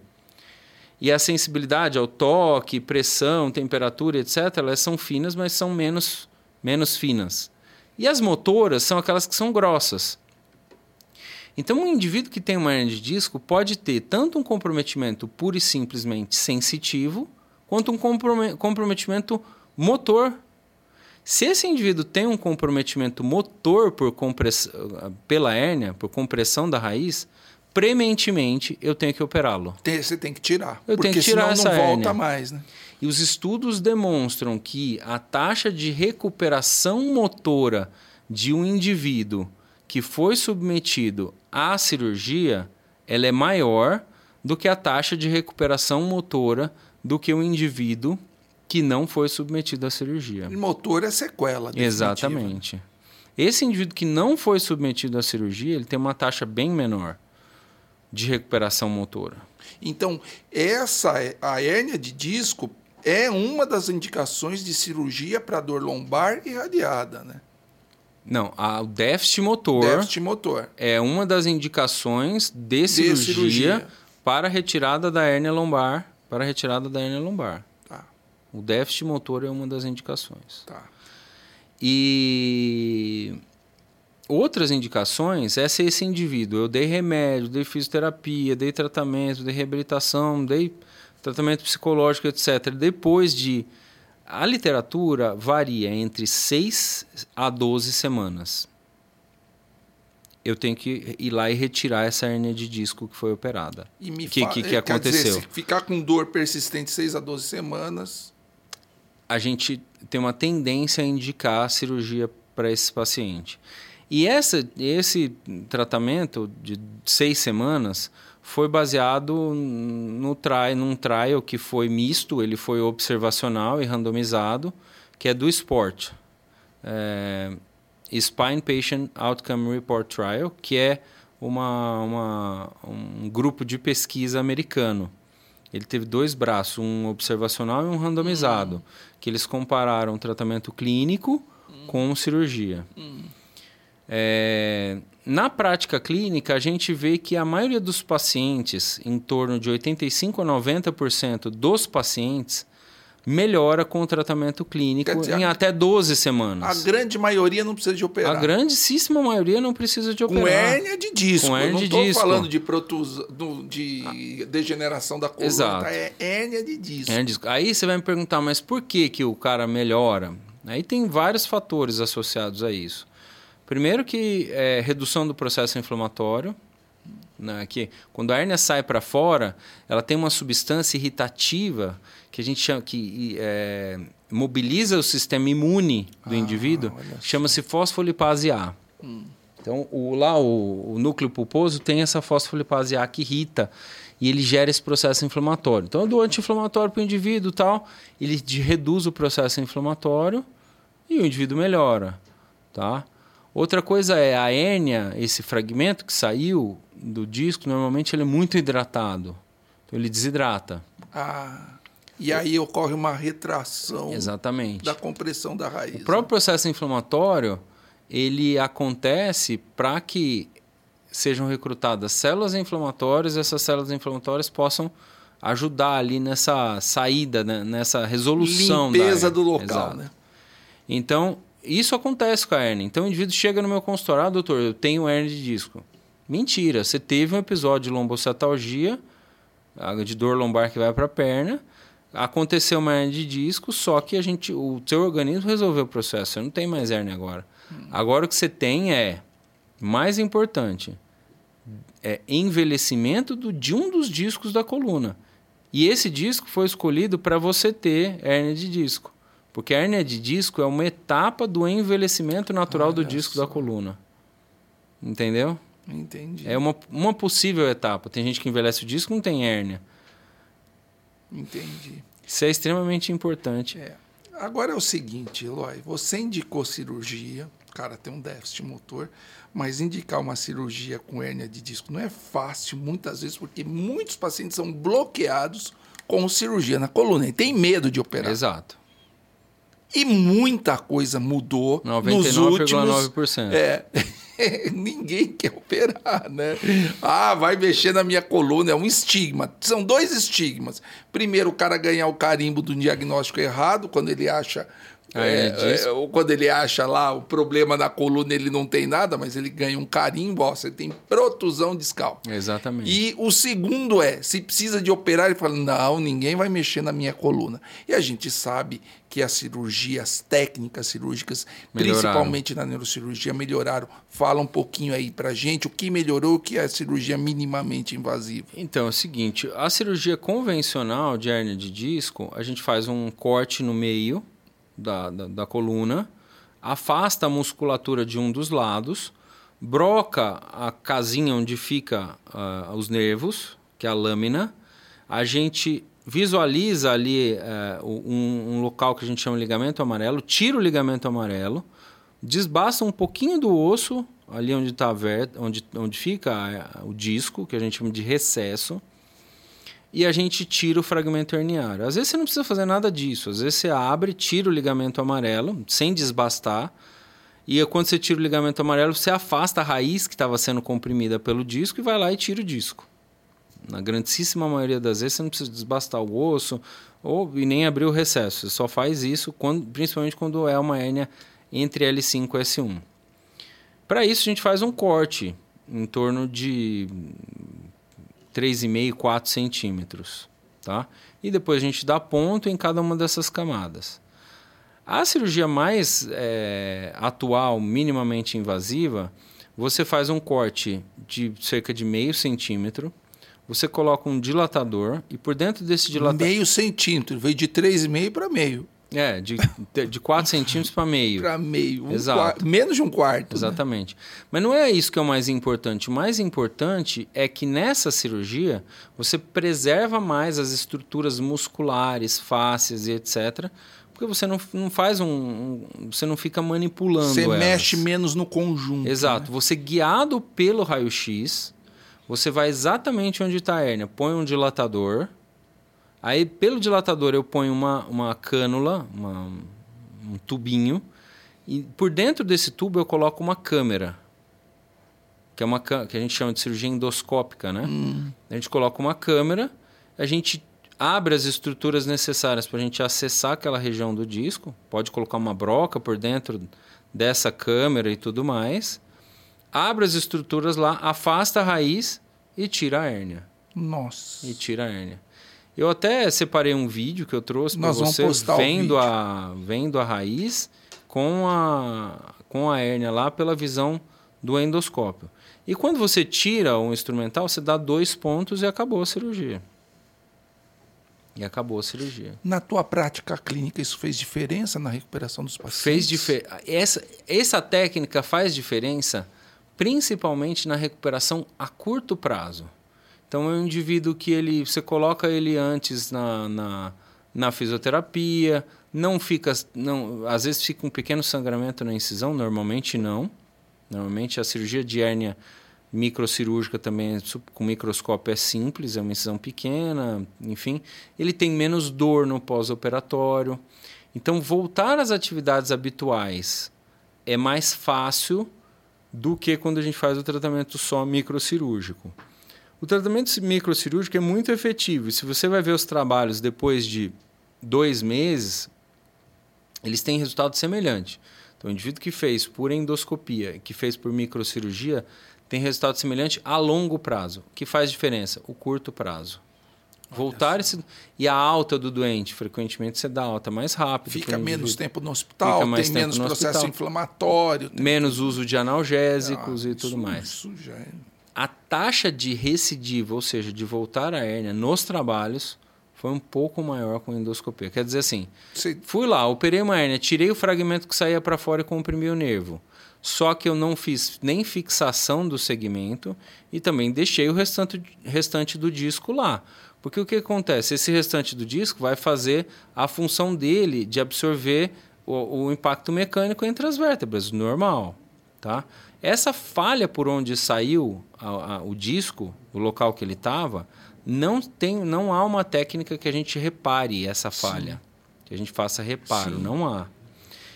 Então a hérnia pode voltar a acontecer. E qual é a taxa de recidiva dessa hérnia? 8 nos trabalhos, varia de 8 a 18% dentro do período de um ano a recidiva. Tá. Ah, agora, porque a técnica antiga. antiga, né? Não é tão antiga assim. Não é tão antiga da minha época. Não, não. Eu lembro que vários neurocirurgiões tiravam tudo, né? Você tirava todo o disco, aí. É... Há um grande problema em você tirar todo o disco. É, ele diminui a taxa de recidiva, mas ele está associado muito mais à dor lombar no pós-operatório. É... Então você tira a dor irradiada, mas esse indivíduo fica com mais dor depois da cirurgia. Ganha um presente da dor, dor lombar, né? Você tira uma e pode piorar a outra. Ademais, né? o que, que acontece? A gente sabe muito bem que a altura do disco ele é fundamental para você evitar outros processos futuros de degeneração na hum. coluna. Quer dizer assim, se você diminui a altura de um disco, você altera a mecânica da coluna e o nível de cima pode ficar mais sobrecarregado ao longo do e tempo. Você pode ganhar uma hérnia. Você pode ganhar uma hérnia ou um estreitamento dos nervos no nível de cima ah, de onde foi realizado. Olha só, olha só. Bom, caminhando aqui para o final, muito obrigado. Essas informações foram muito importantes. Eu acho que você tirou a dúvida. Do, da mesma forma que você tira a dúvida dos seus pacientes, você tirou várias dúvidas aqui. Porque agora a gente faz um outro da coluna cervical, né? Vamos fazer. Que é outra Tem história. Muita, muita história para contar. Tem muita história para Tem contar. muita água para rolar. Eloy, olha para aquela câmera lá e fala quais fala para o nosso público quais os cuidados que eles devem ter na coluna, quais os preconceitos que eles não devem ter no tratamento da dor lombar e que o movimento, que tipo de movimento ele deve fazer, ou seja, dá uma resumida do que você falou aí para a gente como mensagem final para o nosso público. Bom, a mensagem final que eu queria. Primeiro, eu queria agradecer o, o, Marcelo aqui pelo, pelo convite. Foi excelente é, falar com vocês. É, e a mensagem final que eu queria passar é que a gente não deve mistificar o tratamento da dor lombar. É, quando a gente mistifica o tratamento da dor lombar, a gente incorre na possibilidade de procurar terapias que elas ainda não têm comprovação científica para ser utilizadas. E em, em utilizando terapias que não têm comprovação científica, você passa a correr o risco de não fazer o tratamento correto no período correto. E quando a gente trata dor, a gente tem que ser objetivo em tratar a dor aguda no melhor momento possível. Essa dor pode se cronificar. Se essa dor se cronificar, você desenvolver, pode desenvolver uma doença não só associado à hernia de disco que você está apresentando, mas desenvolver uma dor que a gente chama dor neuropática, que é a dor como doença, a dor por si só. Mesmo sem ter, mesmo sem ter hérnia, mesmo sem ter, mesmo tendo resolvido já o processo, o alinhamento da coluna etc, você desenvolve uma dor como se fosse uma cicatriz que você tem no nervo. É uma dor pela dor, uma dor neuropática. Então, tratar a dor no melhor momento correto com um profissional que tem lisura e é, ética e é, honestidade para te, te dar o melhor tratamento no tempo correto é fundamental. Mesmo fazendo tudo isso, a gente ainda incorre na possibilidade desse paciente é, desenvolver uma síndrome da falha da, da, da, cirurgia lombar, que são, é um outro capítulo também da dor, é, ou desenvolver uma dor crônica. Então, essa é a minha principal mensagem é, para quem ouviu a gente aqui tratar a dor tratar lombar a dor adequadamente, adequadamente, com o especialista bem informado. Com um especialista bem informado e com uma equipe multidisciplinar, multidisciplinar, que vai abraçar o tratamento adequado da sua dor. Eloy, muito obrigado. Muito obrigado a você que assistiu o nosso novo episódio aqui a respeito de dor lombar na comunidade Hands-On. Se você gostou, é, do vídeo, compartilhe, se inscreva no canal, dê o seu like, faça os comentários. Se alguém tiver alguma dúvida, pode escrever lá que eu vou encaminhar a pergunta para o Eloy. O Eloy vai lá e vai responder a pergunta, vai tirar as dúvidas. É, se você quer saber um pouquinho mais, vai lá no Instagram do Eloy. Qual é o seu Instagram, Eloy? É arroba do DR Eloy Ruzafa. Ruzafa tem muito Arroba material, tem muita informação didática lá no Instagram dele. Gostaria de novamente agradecer a Escola do Pensar, que cede esse espaço para a transmissão do conhecimento através da comunidade Hands-On.